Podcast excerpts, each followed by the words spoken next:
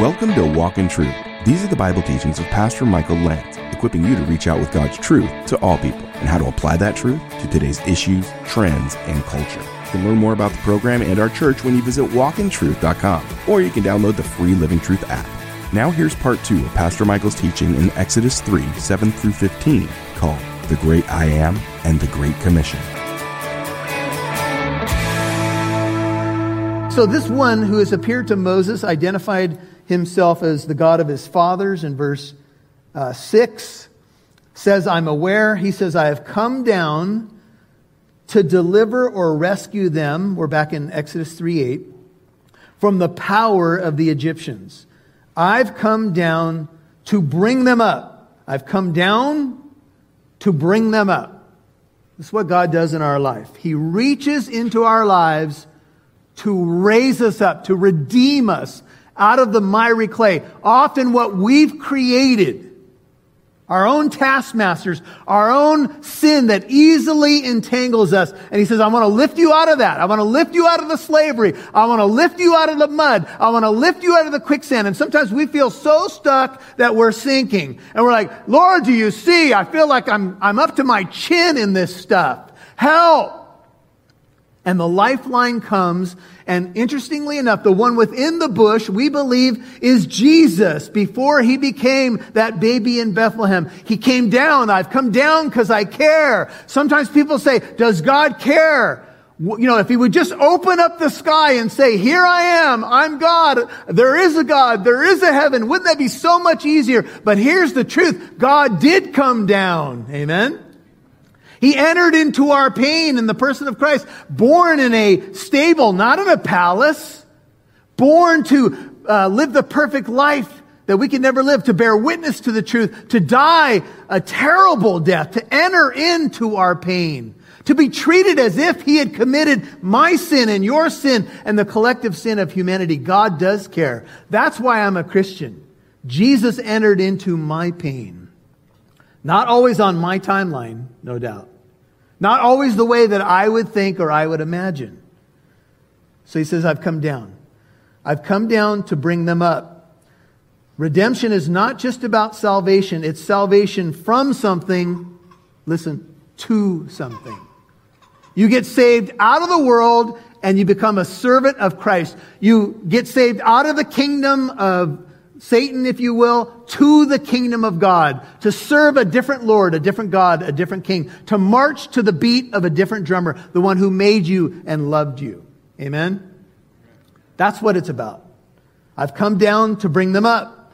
And when we witness to our friends, that that's what we need to say. Salvation is about coming up. It's about rising up to new life. From that land to a good and spacious land. This is the promised land. To a land flowing with milk and honey. These are descriptions of bounty and plenty to the place of the Canaanite, the Hittite, the Amorite, the Parasite. No, I'm sorry, that's the Parasite.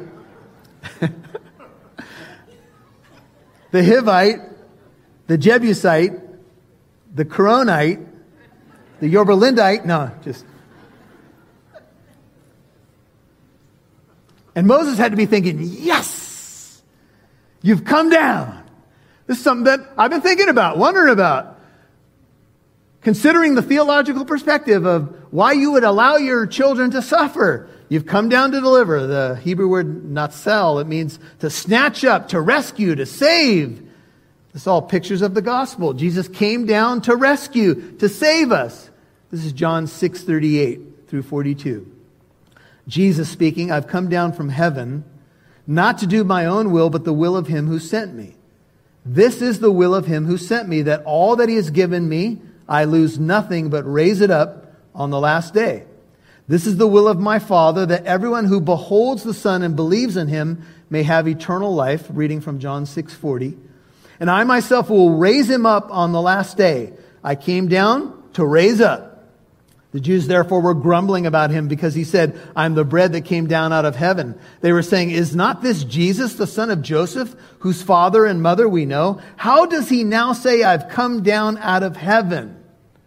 Because he came down to save us. He became a man to enter into our pain, to empathize and sympathize, to lift us up, to deliver us from the power of Satan, sin, and death. And now, behold, Exodus 3 9, the cry of the sons of Israel has come to me. Furthermore, I have seen the oppression with which the Egyptians are oppressing them. It's time. It's go time. Therefore, come now. Now, here's Moses. Yes! Go get him, Lord. Uh, I, I'd like a full report when you get back. Yes! And the Lord says, And I will send you. Who? There anybody around this burning bush? but me? I think all he's going to hear is, meh, meh. That's it. It's only sheep. Here I am, Lord. He, earlier, he had responded when the Lord said, Moses, Moses, he said, Here I am. Some, some commentators believe that's a, a, like, tell me what you want me to do kind of phrase, Here I am. Uh, little Samuel said it to God when he spoke to him.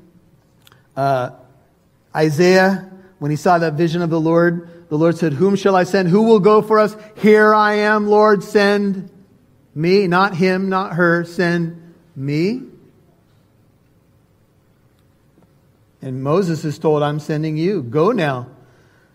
If you have a, a, New American Standard, it says, come now. The, the Hebrew could be, so now go, if you have an NIV, or come now. It's kind of an interesting phrase because I think this is the idea. It's yalak in Hebrew. It means to walk or to carry. So God is saying, okay, it's time to go, it's time to walk, but it has the idea of carry. And Come now to me says, Come to me, and I will send you. Come to me, all you who labor and are heavy laden, and I, Jesus says, will give you rest. In order to do God's work, you have to come to Him. You have to abide in Him, and then you go. Amen? You don't try to do it on your own. And Moses has significant questions about his ability. I'm going to send you to Pharaoh. It's like I'm going to send you to the President of the United States and you're going to say these words. You'll walk into the Oval Office and you'll warn. And you're like, uh, is there anybody else in the desert of Midian? You can't be talking to me. I've been in the desert for 40 years. I'm a, I'm comfortable here. This is where I live. This is, I've got a routine. I wake up at this time. I have my coffee at this time. What do you mean? You go. And I think the Lord would say to some of you this morning bring the burden of the mission to me. I'm not calling you to do this on your own. I'm saying I'm going to empower you to do this. See, when we feel a sense of calling on our lives, the first thing we do is begin to analyze our abilities. Sheesh, am I the man or the woman who could do this? I got news for you. You ain't. The moment that you feel qualified, you're in trouble. In, in the kingdom, you have to bring your weaknesses to the king, and he says, I'm going to strengthen you. And this is what Moses is wrestling with. You're going to bring the sons of Israel out of Egypt. And Moses 11 said to God, Who am I? That I should go to Pharaoh, that I should bring the sons of Israel out of Egypt. All kinds of commentary on Moses' response. Is he afraid? Is he too comfortable? See where it says, but Moses? We have uh, Pastor John, and he's been in ministry a lot of time, a uh, long time, and he says, when he's in counseling, whenever somebody says but, he says everything that follows but is baloney. yeah, but, yeah, but, uh, there's some fine print here that I'd like you to read. Uh, I, I, don't do windows. I, I, don't work on Tuesday afternoons. Yeah, but, yeah, but, but, but, but, but, but. Baloney. right? That's, don't you sometimes wait for the but? Someone's talking to you and they're like, and this and that, and it would be great, but. Which is just another way to say, all that I just said, never mind, because now I'm going to give you my excuse of why I'm not going to do it. That was all just flowery, preparatory, just to make me feel better about the butt that I'm about to put before you for my excuse. But Moses said to God, Who am I? That I should go to Pharaoh. And I think that we could see some humility here. The Bible does say that Moses was the most humble man that was on the planet at that time. He was a humble man. And maybe we just give the benefit of the doubt and saying, rather than making him making excuses, he's just seriously doubting his ability, the goods that he has to do this. And I think anybody who's ever done any kind of ministry feels that way. The first time you've tried to share your faith with a friend, the, the first time you decided, I'll, okay, I'll teach that Sunday school class, but those kids, I don't know what's going to happen in there. I'm intimidated. Or, uh, you know, the first time I took a stand in the office on a moral issue and decided that, you know what? I'm not going to hide that I'm a Christian. Who am I? You won't really know who you are until you know who He is. And there's all kinds of people walking our streets this morning that this is the phrase, this is the modern phrase I have to find out who I am. Really? oh, I think you know all too well who you are. I think, and I look, I know what people are saying when they say that, but here's the bottom line. You aren't going to know who you are, why you're on this planet, where you're headed, what your purpose is until you know who He is. And that's where we're going here. Who am I? Moses, I'll tell you who you are. You're a baby. You're a, a, man who was a baby at one time, and your mom was inspired by my mighty hand to save you in an ark that went down the Nile, and everything's been orchestrated for this moment for you to serve me. I'll tell you who you are. You're the deliverer. Not because you have the goods, but because I'm going to do it through you. That's so much different than can I really do this? Am I strong enough? Am I smart enough? Even David said to God, Who am I, O Lord God, that what is my house that you've brought me this far? You'll hear more from Pastor Michael in a moment. Thanks for tuning in to Walk in Truth today. Did you know there's more where that came from? Download the Living Truth app to listen to more of Pastor Michael's teachings whenever you want. You can even watch videos. And if you're local to Southern California, you can get updates on church events, new studies, and more. Download the free Living Truth app today.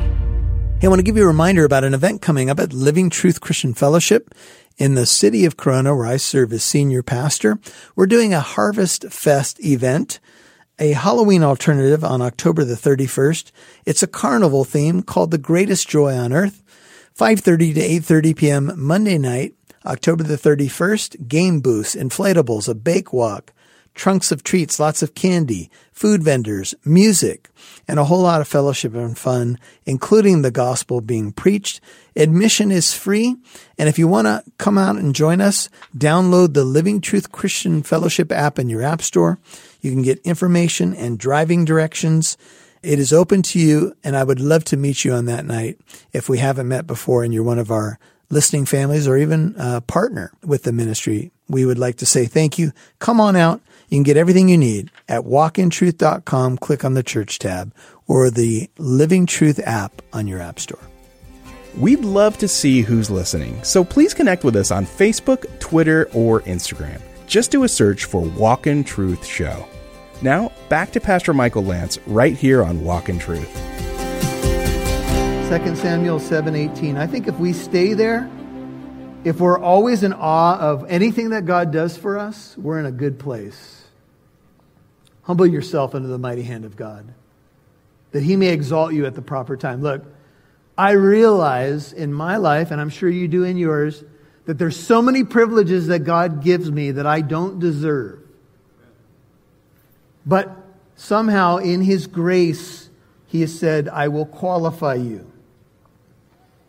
One writer says this is the first of several attempts to get out of this, quite possibly quoting what fuels Moses' self doubts on this occasion are very vivid and painful memories of failed efforts many years earlier to come to the rescue of one of his people.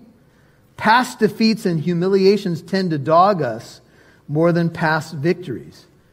Time does not heal all wounds. On occasions, the passing of time exacerbates them. The failure to deliver the wounded Hebrew is much more in Moses' memory bank than the successful deliverance of the priest's seven daughters at the well. Don't we do this? Instead of us celebrating the past victories that we've had and where God gave us the goods that we needed, we focus on the defeats. And we, we do things like this. Oh, if I woulda, shoulda, coulda, woulda, shoulda, shoulda. I should have said this right there. I would have, oh, I would have given up. You know, and we, we go through this stuff where we focus all only on the negative. Do you do that? I'm not strong enough. Who am I? God is going to shift Moses' attention away from his abilities because God doesn't use the most powerful on the planet. Have you noticed? He doesn't use the wealthy or the, the, the well to do, but he uses the foolish things of the world. Our weakness becomes an opportunity for God's strength. And he said, Certainly I will be with you, 12. And this shall be the sign to you that I, that it is I who have sent you. When you have brought the people out of Egypt, you shall worship God at this mountain. I will be with you. Is that enough? The call to God's service, quoting, always comes with the promise of God's presence. Let me say that one more time. The call to God's service always comes with the promise of God's presence. And this is the only time that I know of that God will say to Moses, I will be with you. He says it once to him. Now, it's said over a hundred times in the Old Testament to different people. I'll be with you. I'll be with you. Joshua, I'll be with you. Jeremiah, I know you're young and you feel like you, maybe no one will listen to you. I will be with you. That should make the difference. And that's not just for Old Testament characters. I will be with you till the end of the ages within the Great Commission of Matthew 28, 20. I will never leave you or forsake you is in Hebrews 13, 5 and 6. It's for you. Do you believe that? I will never leave you or forsake you. I am with you. When you go to share the gospel, you need to know that. When you go to reconcile something from the past, you need to know that I am with you. The Holy Spirit, if you're a Christian, lives inside of you. Do you know that? to empower you, to give you the fruits of the Spirit, to give you a baptism of boldness. You must not and you cannot rely on yourself. That's when I get in trouble. That's what we call walking in the flesh. And we all struggle with that one, right? And sometimes we've gotten ourselves in the biggest trouble as Christians when we've operated in the flesh. Instead of really praying about something, instead of really reading our Bible that morning before we go into that confrontation, before we deal with that issue, we must put on the armor of God. We must ask God to fill us and us being kept being filled with the Spirit. Amen. This is, this is what's happening here. I'll be with you. I'm not leaving you. God's response to fear is not to explain it away as illusory like it doesn't really happen, but to replace it with another more powerful belief and trust in his presence. Essentially, quoting one commentary, for Pharaoh to get to you, Moses, he'll have to go through me. That's what God is saying. Will you trust me? And, you know, in the moment at the burning bush, sometimes we get inspired. We're at church and, like, yeah, this week, it's all over. The devil's not going to win this week. Here I go. I just been by the burning bush, right? Woo! Off into that world. Take about 20 minutes. Maybe sometimes five minutes. Why'd that person cut me off? That person goes to Living Truth. Cut me off in the parking lot.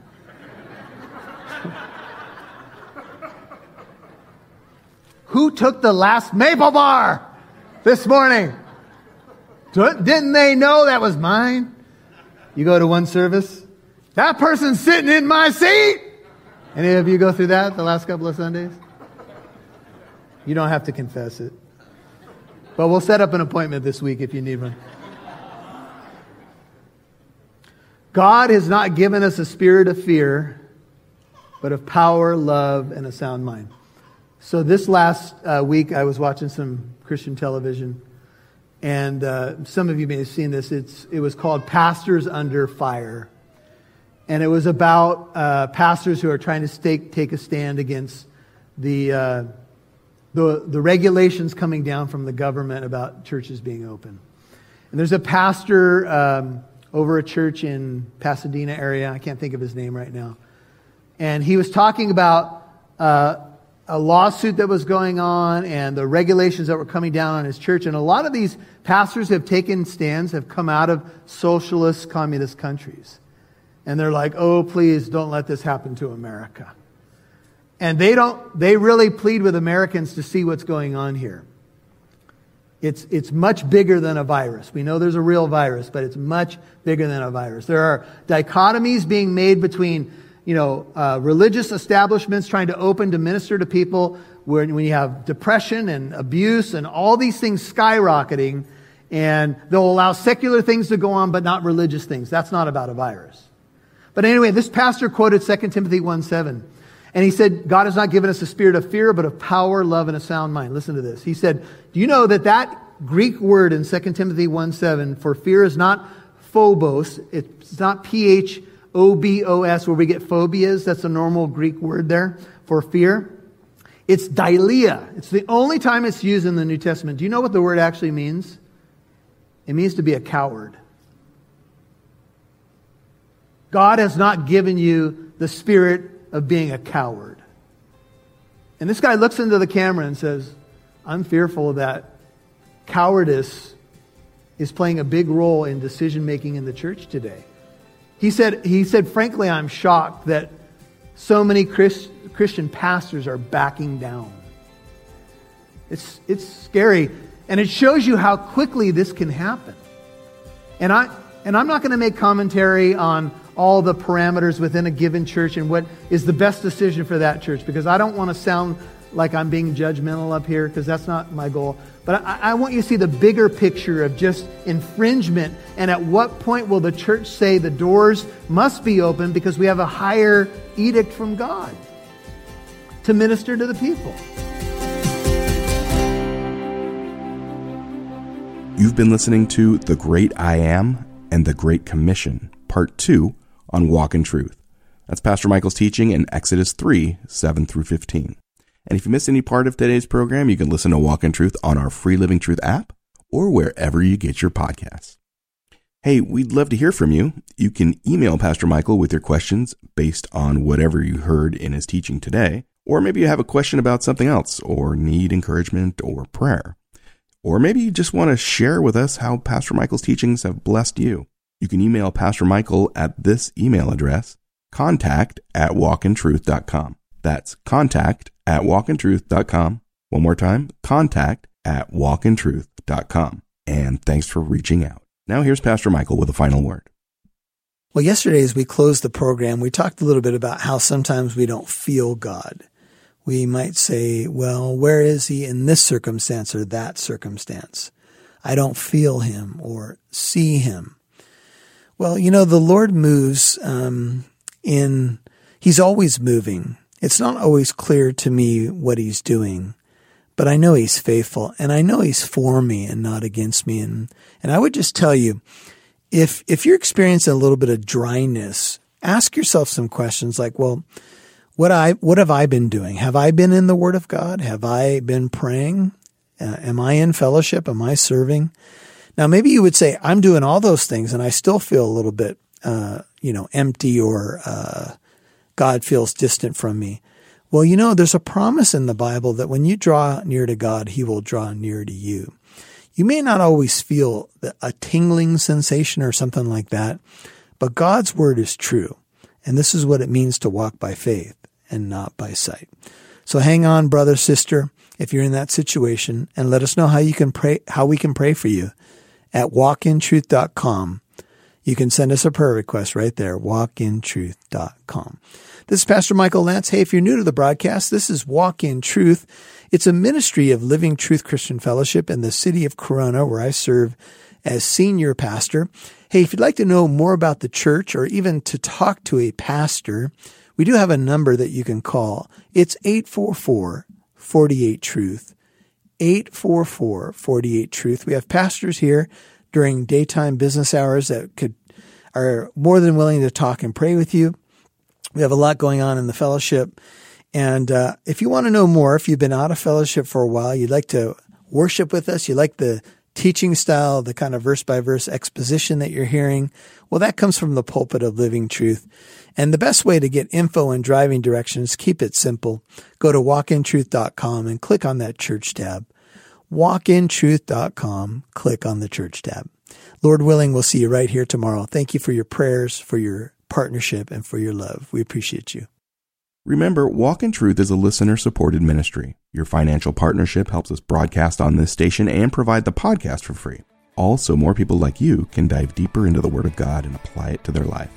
Please consider becoming a Walk in Truth monthly partner of at least $5 a month, or you can always give a one time gift. Visit walkintruth.com to give. And join us tomorrow for part 3 of Pastor Michael's teaching in Exodus 3 7 through 15, called The Great I Am and the Great Commission. I'm Mike Massaro. Thanks for listening to Walk in Truth, where it's our goal to equip you to reach out with God's truth to all people.